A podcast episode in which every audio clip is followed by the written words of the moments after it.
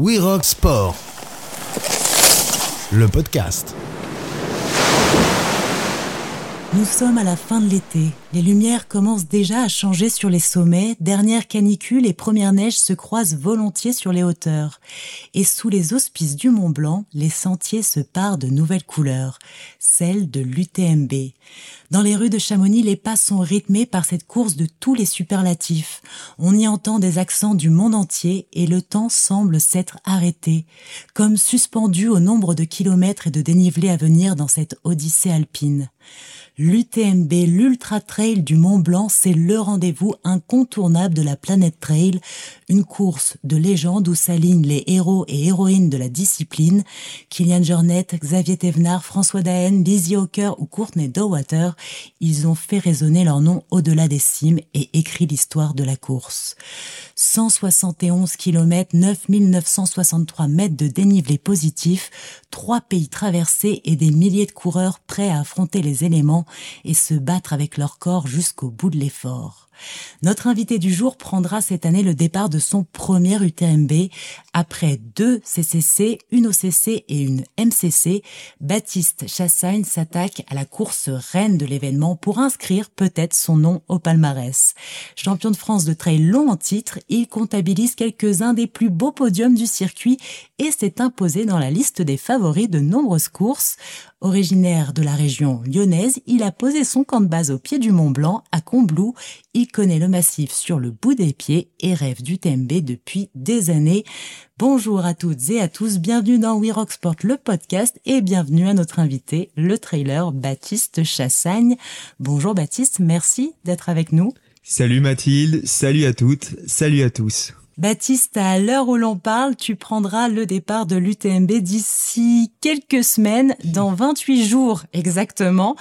Comment est-ce que l'on se sent à l'aube d'un tel rendez-vous? Euh, c'est un mélange d'excitation, mais aussi d'un petit peu d'appréhension, forcément. Donc euh, voilà, c'est un sentiment euh, assez paradoxal, mais, mais qui reste quand même très agréable. Enfin, c'est voilà, quand même du sport plaisir, donc on est sur sur un sentiment plutôt agréable. Néanmoins, il y a, y, a, y a, des petites craintes, il y a des, des doutes. Actuellement, euh, en train de nager dans, dans ce petit océan euh, d'émotions un petit peu paradoxales. Je le disais en introduction, en 20 ans d'existence, l'UTMB s'est imposé sur la scène internationale du trail comme la course de référence. On parle de mythe, de légende. Quelle est ton histoire avec l'UTMB Qu'est-ce que cette course représente dans ta carrière de trailer? Eh ben déjà, tu vois, euh, la manière dont tu l'as tu l'as décrite, moi je me suis j'ai fermé les yeux et je me suis laissé porter un peu par ton récit. Et euh, je me suis dit ouais, ça a l'air vachement paisible. Comme euh, comme aventure, vachement vachement doux. Et au contraire, les images que j'en ai moi de l'intérieur ou de l'extérieur, c'est plutôt des images de de, de ferveur, de de fight aussi un petit peu de, mm-hmm. de fight sportif. Donc donc euh, ouais, c'est un petit peu entre les deux quoi. Il y a, y a, cette magie euh, vraiment un peu euh, poésie parce que c'est le c'est l'événement phare comme tu l'as dit, c'est c'est c'est la grande messe un petit peu comme on l'appelle. Et mhm. puis il y a le côté très très sportif parce que ben quand tu fais du trail à haut niveau, tu as envie de te comparer à ce qui se fait de mieux. On est dans un sport qui est en cours de, de, structuration. Donc euh, forcément, bah, on a la recherche de courses un peu repères où, où les meilleurs se, se rencontrent. Et je pense que ce que l'UTMB aujourd'hui, c'est quand on veut justement s'échelonner par rapport aux meilleurs, c'est l'événement à ne pas rater. Et du coup, oui, l'UTMB, c'est donc une course, mais aussi à présent un événement du même nom, avec plusieurs courses de différentes distances. Tu as déjà pris le départ sur la MCC, l'OCC et la CCC.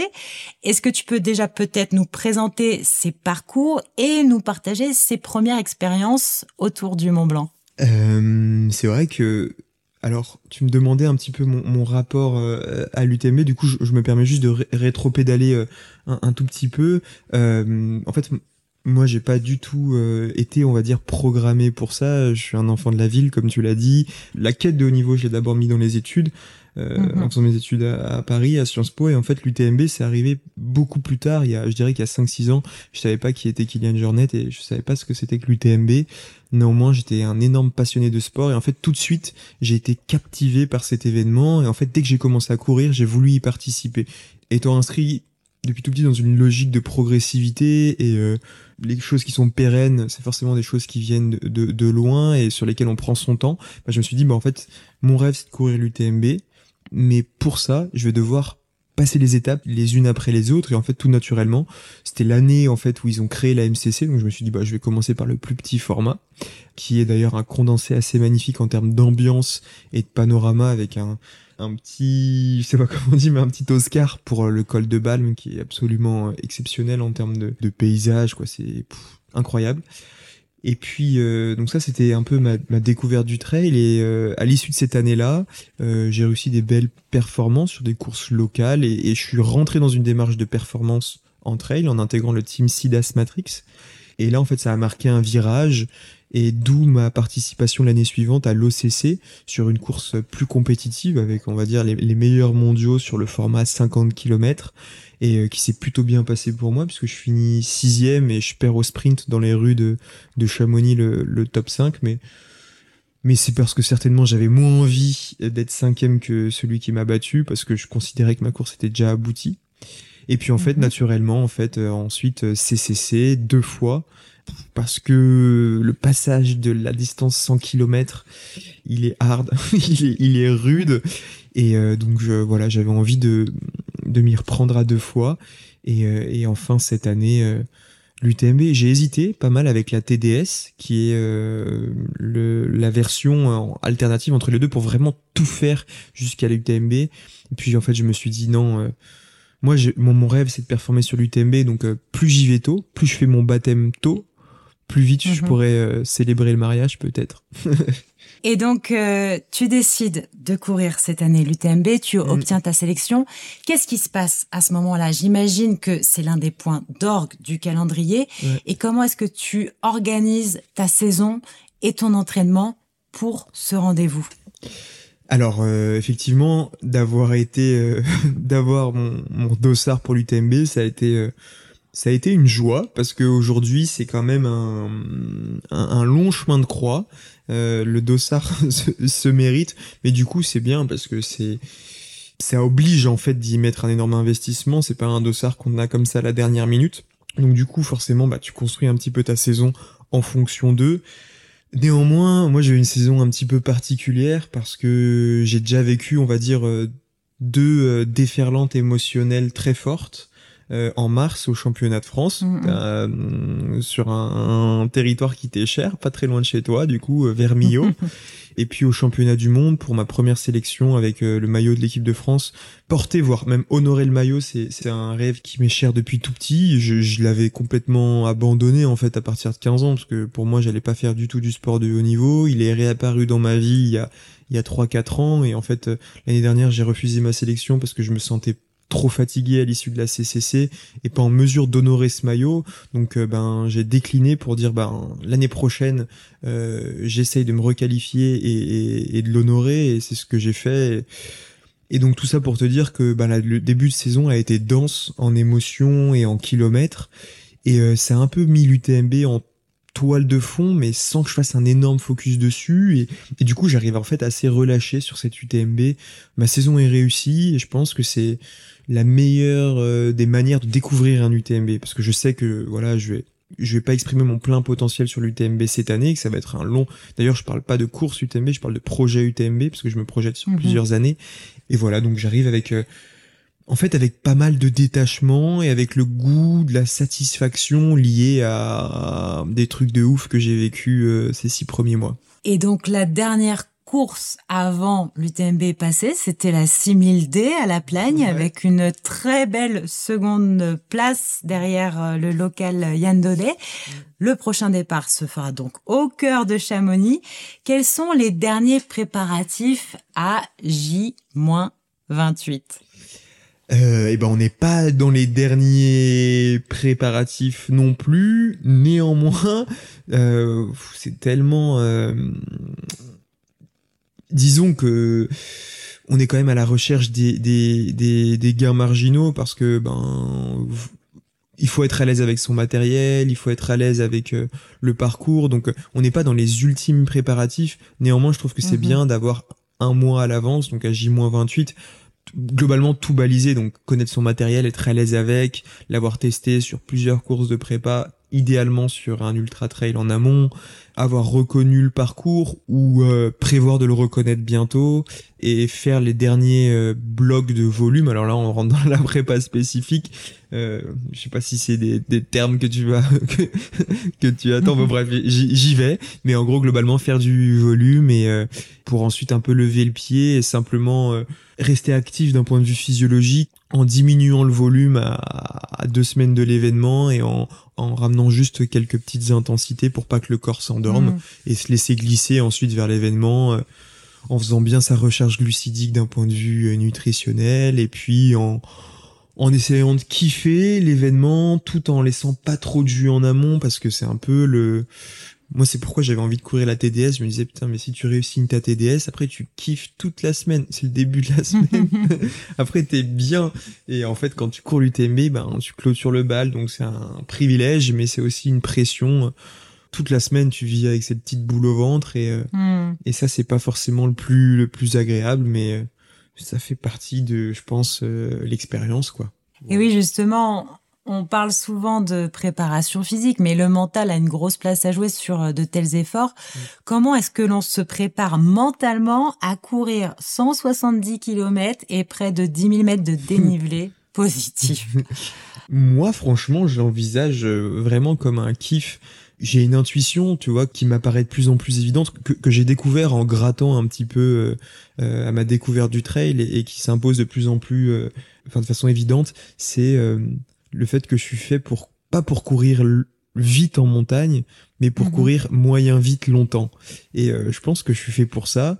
Et en fait, ça me fait envisager euh, les chiffres que tu annonces comme un énorme plaisir en fait je me dis juste bah tu vas passer énormément de temps en montagne euh, dans un à faire ce que t'aimes le plus au monde c'est-à-dire à courir moyen vite longtemps en montagne dans un théâtre absolument grandiose en termes d'ambiance et de paysage donc c'est plutôt facile de s'y projeter et après moi je fais beaucoup aussi de prep mentale depuis euh, deux ans. Quand je dis beaucoup c'est que j'en fais euh, à l'approche des gros événements. Je dirais que j'en fais une fois par semaine ou une fois toutes les deux semaines. Globalement euh, une prépa UTMB c'est c'est quatre à cinq euh, séances de prep mentale avec Anne Fourier Mhm. du coup qui est ma prep mentale depuis depuis deux ans. Et on travaille vraiment sur sur plein d'aspects. La définition de de l'objectif un bon objectif qu'est-ce que c'est qu'il faut qu'il soit ambitieux mais réalisable et dépendant uniquement de soi euh, les peurs aussi les doutes comment gérer les différents scénarios et savoir y répondre euh, le meilleur des scénarios, le pire des scénarios, enfin voilà, toutes ces petites choses-là.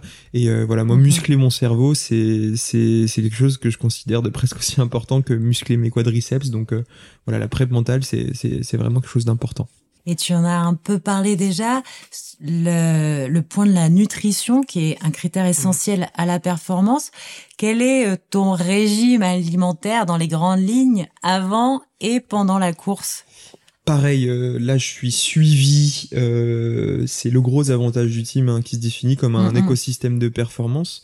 Thomas, le créateur, il le dit toujours, c'est pas un team de marque, hein, c'est c'est une structure Mhm. indépendante, un peu comme ce qui se fait dans le vélo. Et donc du coup, nous on est au centre, l'athlète est au centre et, et autour gravitent des experts en fait, des ressources que nous on va parmi lesquelles nous on va les puiser. Donc il y a Jocelyn, donc un, un jeune, tu vois, un jeune talent qui a, qui a 23-24 ans, qui est nutritionniste et qui nous accompagne Mhm. là-dessus et qui nous met dans, un peu dans un, dans un fauteuil de sérénité et donc il nous c'est hyper bienveillant hein. c'est une relation très bienveillante à la nutrition donc euh, c'est quand même beaucoup d'alimentation plaisir mais euh, voilà il veille à ce qu'on ait euh, une bonne recharge glucidique donc euh, globalement euh, euh, c'est manger à sa faim vraiment en quantité avec des ingrédients de qualité notamment la semaine d'avant surtout pas sauter de repas, vraiment essayer d'écouter, Mhm. d'écouter son corps et écouter sa faim, en essayant de varier les sources de protéines, les sources de tous les micronutriments, donc vitamines, Mhm. antioxydants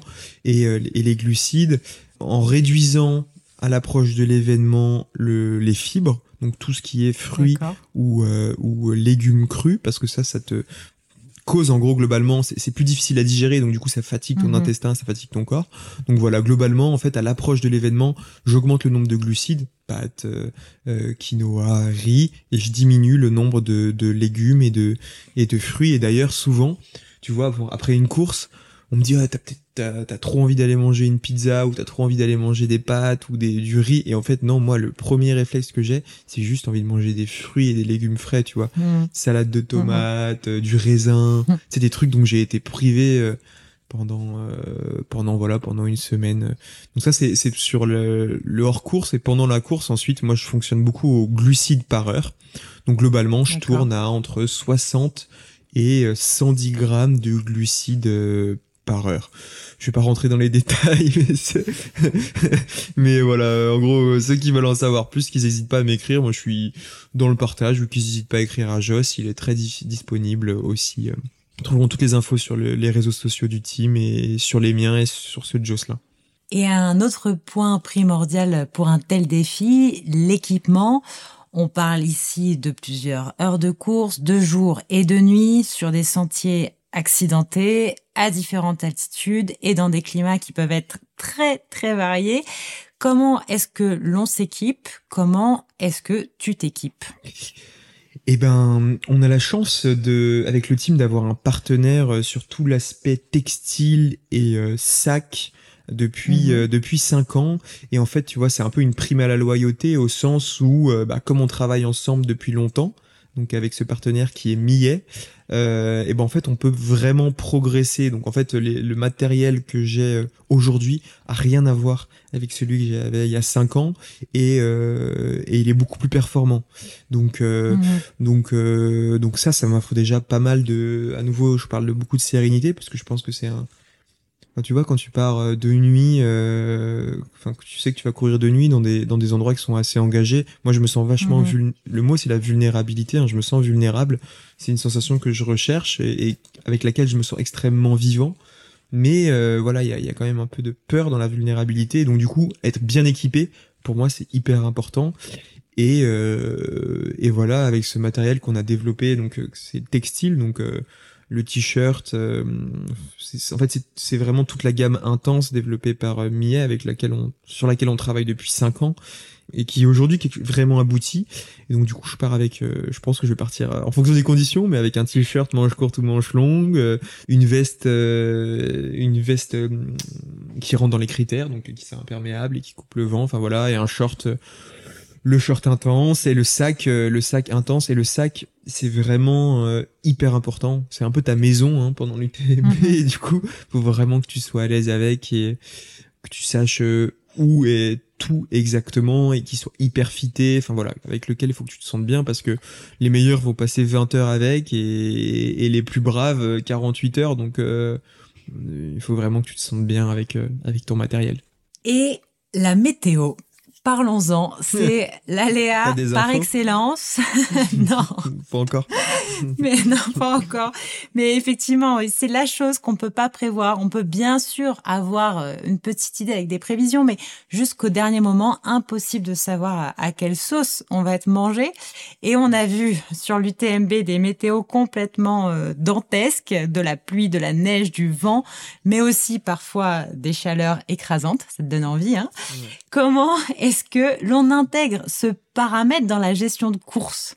Est-ce que c'est quelque chose qui te fait peur, toi, la météo euh, qui aura le vendredi 1er euh, septembre 2023 Ça me fait pas peur parce que je me dis que quoi qu'il arrive, euh, il faudra y aller. Donc je, je fais pas une fixette dessus. Par contre, oui, je me renseigne, je je je regarde et et j'ai deux réactions généralement. La première, c'est ben si c'est des conditions plutôt optimales, donc pas trop chaud, pas trop froid, plutôt beau, euh, je me dis chouette, ça va être plaisant.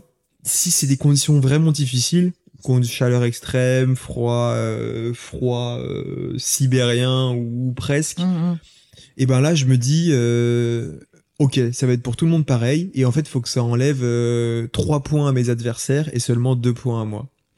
Donc euh, voilà, c'est un peu comme ça que, que je le que je l'appréhende en me disant bah dans tous les cas euh, la météo elle est ce qu'elle est, tu peux rien y changer. Tire, euh, le, vendredi 1er septembre à 18h tout le monde partira, peu importe les conditions. Donc voilà, si c'est favorable, tant mieux pour tout le monde et si c'est défavorable, ben je me dis chouette, ça va récompenser celui qui sera le plus robuste et celui qui aura le plus envie, pas forcément le plus mhm. talentueux. C'est vrai que les conditions difficiles en météo, je trouve que ça nivelle presque et et, euh, et c'est pour ça que tu vois quelqu'un comme euh, comme Xavier Thévenard. Alors, euh, je sais vraiment pas. Moi, je le connais bien, on s'entend bien, et, et, je pense qu'il sera d'accord avec ce que je veux dire, mais c'est peut-être pas le plus talentueux. Enfin, d'un point de vue physiologique pur, c'est peut-être pas le meilleur des coureurs.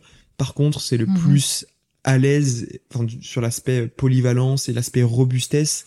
C'est c'est le plus fort, celui qui a le plus envie, et, et peu importe les conditions il est hyper fiable, il s'en sort et euh, ouais, c'est un vrai montagnard. Euh, et je trouve que cette robustesse, c'est le mot, euh, c'est un mot clé pour moi. Il est hyper inspirant là-dessus. Et justement, la transition est toute faite vers ma, ma prochaine question. Baptiste, tu seras seul toi, tes jambes et ta tête euh, sur les sentiers euh, de l'UTMB, mais on ne court pas seul cette course, il y a des milliers d'autres coureurs. La concurrence, certes, mais aussi une dynamique qui nous emporte. Comment est-ce que l'on court avec et contre les autres? Est-ce que tu as une stratégie de course? Comment est-ce que tu t'intègres dans le peloton? C'est vrai que c'est très paradoxal à nouveau parce que à la fois il faut vraiment rester euh, concentré sur son effort pour vraiment être en gestion et pas partir trop vite et pas pas exploser en vol. Et en même temps il faut trouver des alliés de circonstances euh, notamment pour passer la nuit.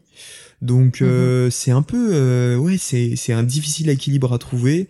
Et mais je trouve que ouais, la nature, enfin, les scénarios généralement et la nature régulent assez bien les choses. Moi, sur tous les ultras que j'ai fait, j'ai toujours trouvé, euh, j'ai toujours trouvé un acolyte en fait. J'ai toujours fait une rencontre mhm. ou, euh, ou vécu un truc partagé et euh, ça s'est fait naturellement. Et je pense que ça va être encore le cas sur sur l'UTMB. Donc, si je devais résumer, vraiment être focus sur soi, sur sa gestion mais en même temps être ouvert à la rencontre et euh, aux dynamiques de course. Typiquement, euh, moi j'ai pas envie de passer la nuit tout seul, donc euh, s'il faut que j'accélère un tout petit peu pour me mettre avec un gars avec qui je m'entends bien, avec qui je me sens bien, pour passer la nuit avec lui, je pense que je vais le faire.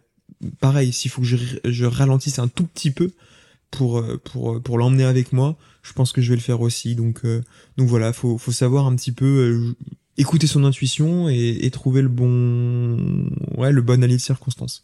Et euh, justement sur ces nuits euh, ou cette nuit pour toi, euh, l'UTMB c'est aussi euh, toute une équipe d'organisation de courses avec des bénévoles, des équipes médicales, mais tu as aussi, j'imagine, ton team d'assistance. Comment s'organise ce, ce, travail d'équipe sur la course au niveau des, des, des ravitaillements?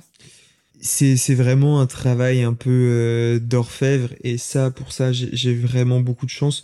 Pour moi l'ultra oui c'est un sport individuel mais mais mais c'est un ouvrage collectif. Euh, la performance à la fin elle est c'est vraiment une performance euh, d'équipe et et tu mhm. vois tu, tu citais les championnats de France tout à l'heure. Moi si je suis devenu champion de France c'est je pense pas parce que j'étais le meilleur ce jour-là. Benjamin Roubiol qui deviendra champion du, champion du monde par la suite je pense qu'il était meilleur que moi ce jour-là. Par contre, moi, j'étais le mieux entouré certainement, au sens où euh, j'avais un crew de malades, euh, enfin, j'avais mes proches qui étaient des hooligans de ouf au bord des, pour me donner de la puissance euh, au bord du, du, des sentiers.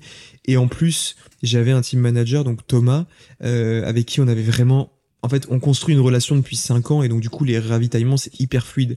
Tu sais, c'est ce genre de relation où en fait t'as pas besoin de parler, le regard suffit. Mm, mm. Et je pense que ça, quand t'arrives sur l'UTMB, quand t'arrives à Courmayeur en pleine nuit, que t'es détruit, et encore plus sur les autres ravitaillements qui vont suivre, bah, je pense que c'est hyper important. Quelqu'un qui te connaît, euh, avec qui il y a une connexion hyper forte, qui te comprend, qui sait trouver les mots et, euh, et avec qui tu te sens bien. Donc, euh, donc voilà, c'est, un travail qu'on construit depuis cinq ans et qui est, euh, qui est hyper rodé. Et moi, j'ai hâte. Ça, c'est une des parties que j'aime le plus, en fait. C'est les ravitaillements parce qu'il y a un vrai moment partagé et, et c'est hyper hyper intense pour Thomas.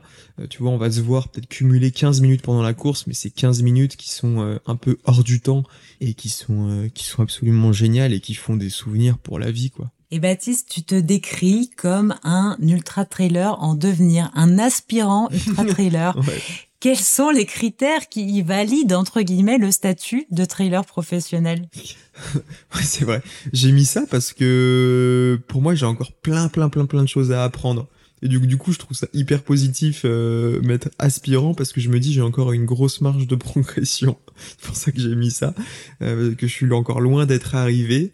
C'est pour ça que je me définis comme ça et, et j'espère que je vais vraiment pas arriver tout de suite au stade euh, d'ultra trailer professionnel ou d'ultra trailer euh, aguerri parce que ça voudrait dire que la marge de progression elle s'est réduite et euh, que je suis presque pas au bout du chemin, mais que tu vois la ligne d'arrivée se rapproche, donc euh, donc je suis pas pressé d'y arriver. Et, comment y arriver? Je pense que c'est une performance ultra aboutie sur euh, sur l'UTMB, qui est le juge de paix de l'ultra trail et et moi, je m'en cache pas. L'un de mes objectifs de carrière, c'est de faire un podium à l'UTMB. Je sais que ce sera pas cette année, euh, mais j'espère que ce sera un jour. Tu es aussi donc euh, suivi par des partenaires, on, en parlait tout à l'heure, qui te permettent aussi de vivre ta passion et de t'accompagner euh, pour repousser toujours tes limites. Tu as parlé de Millet tout à l'heure, une marque historique dans le milieu montagnard qui a accompagné euh, quelques-unes des plus grandes ascensions et qui aujourd'hui vient dans le milieu du trail. Qu'est-ce que ça représente pour toi et sur cet essor du trail et tout cet engouement autour de cette pratique? Eh ben, je, vais répondre à cette question par une anecdote euh, qui, je pense, illustre bien la chose. Euh, je sais pas pourquoi, mais j'ai ressenti une énorme fierté quand Charles, Charles Duboulot, a réussi euh, la face nord des Grandes Jorasses en hivernal, donc la, la, voie Rolling Stones. Je sais pas pourquoi, parce qu'on se connaît, enfin, on se connaît très peu, on s'est juste rencontré une fois à un meeting millet, mais en fait certainement parce que j'ai l'impression qu'on partage la même équipe, euh, mm, mm, qu'on mm. partage du coup aussi les mêmes valeurs et le même héritage en fait. C'est une marque qui est, euh, comme tu le dis, historique, qui, qui est née, qui a grandi, et qui s'est construite dans la montagne. Et pour moi, qui suis un enfant de la ville, tu vois, je je trouve ça hyper gratifiant de d'être inclus dans cette dans cette grande famille qui transpire la montagne. Donc euh, voilà. Pour moi c'est un privilège. C'est une marque française euh, dont on est très proche des équipes tu vois. Si on a développé les gammes c'est aussi parce qu'il y a beaucoup d'échanges avec ces équipes euh, ces équipes là elles sont hyper impliquées elles sont passionnées elles viennent sur le terrain. Donc pour tous ces égards-là, c'est ouais, c'est une relation qui moi m'épanouit vachement et, et, que j'ai transformé en, en levier de motivation parce que bah moi j'ai envie de leur rendre aussi leur implication et euh, quand je performe, euh, je suis content pour moi, mais je suis aussi content pour eux. Ma prochaine question était on fait quoi après l'UTMB Mais j'ai bien compris qu'il n'y aurait pas qu'un seul UTMB. Euh, mais est-ce qu'on rêve d'une autre course on, mange, on mange du raisin et des, des salades de tomates. Donc après avoir mangé des fruits et des légumes après l'UTMB et s'être peut-être déjà projeté dans le futur UTMB, est-ce qu'on rêve à autre chose? Est-ce qu'il y a une autre course, un autre projet, même si j'ai bien compris que c'est un projet UTMB, c'est pas une course UTMB. Hmm. Voilà, quels, seraient euh, les autres sentiers qui, qui te font rêver en tant que trailer? Alors euh, moi j'ai trois objectifs de carrière. Le premier, c'était de honorer le maillot de l'équipe de France. C'est différent de le porter. Euh, L'honorer, c'est vraiment un, un, résultat lié à la manière et la façon dont tu t'es comporté le jour J. Et je pense que ce que j'ai vécu aux mondiaux, en, en lidant la course, puis en connaissant une énorme défaillance et ensuite en, en me remobilisant et en revenant euh, pour décrocher le, titre par équipe, je pense que ça c'était honorer le maillot. Donc j'ai coché mon premier objectif. Le deuxième c'est de faire un podium à l'UTMB. Je sais pas si ça arrivera, mais moi je m'entraîne tous les jours pour ça. Et le troisième, euh, pour répondre à ta question, c'est de gagner un jour la Saint-Élion. C'est ma course de cœur. Toute ma famille est originaire de Saint-Étienne. Moi je suis né à Lyon. Je suis amoureux de cette ville j'ai la prétention d'affirmer que je courrai la Saint-Élion jusqu'à que je la gagne et même si ça se trouve je la gagnerai en catégorie Master 4 mais, euh, mais, je la gagnerai un jour peu importe la catégorie c'est c'est la course qui me fait qui me fait rêver. Et tu vois tu as évoqué aussi la 6000D j'ai perdu à la 6000D au sprint contre un gars euh, vachement chouette Yann Yann Baudet qui était un régional de l'étape. Et, et je pense que ce jour-là j'étais peut-être meilleur que lui physiquement, tu vois, contrairement à... J'arrive à être assez lucide par rapport à ça. Par contre, il était plus fort que moi dans la tête, il avait plus envie de gagner que moi, et en fait j'ai compris dans la dynamique de course que quand on s'est retrouvé dans la dernière ligne droite, dans le dernier kilomètre, que c'était sa course de cœur, et que aujourd'hui c'est lui qui allait gagner, et euh, il m'a mangé mentalement d'une certaine manière, et du coup j'ai vu au plus près ce qu'il en coûtait pour de gagner sa course de cœur, et si un jour ça arrive, moi à la Saint-Élion, bah, je me souviendrai de ça et je me dirai ok, je sais ce qu'il faut pour décrocher euh, la course qui, qui nous fait rêver à la maison. Ce sera le mot de la fin et donc à suivre. Un immense merci Baptiste d'avoir euh, été avec nous. Bon courage euh, pour les derniers préparatifs et surtout pour cette UTMB. Je rappelle donc que cette année, l'UTMB aura lieu du 28 août au 3 septembre et que le départ de la course de l'UTMB aura lieu, comme toujours, sur la place du Triangle de l'Amitié à Chamonix le vendredi 1er septembre à 18h et tu seras sur la ligne de départ. Merci vraiment d'avoir été avec nous. Merci beaucoup Mathilde pour l'invitation. Merci à toutes et à tous de nous avoir suivis. À très vite pour un nouveau numéro de We Rock Sport, le podcast.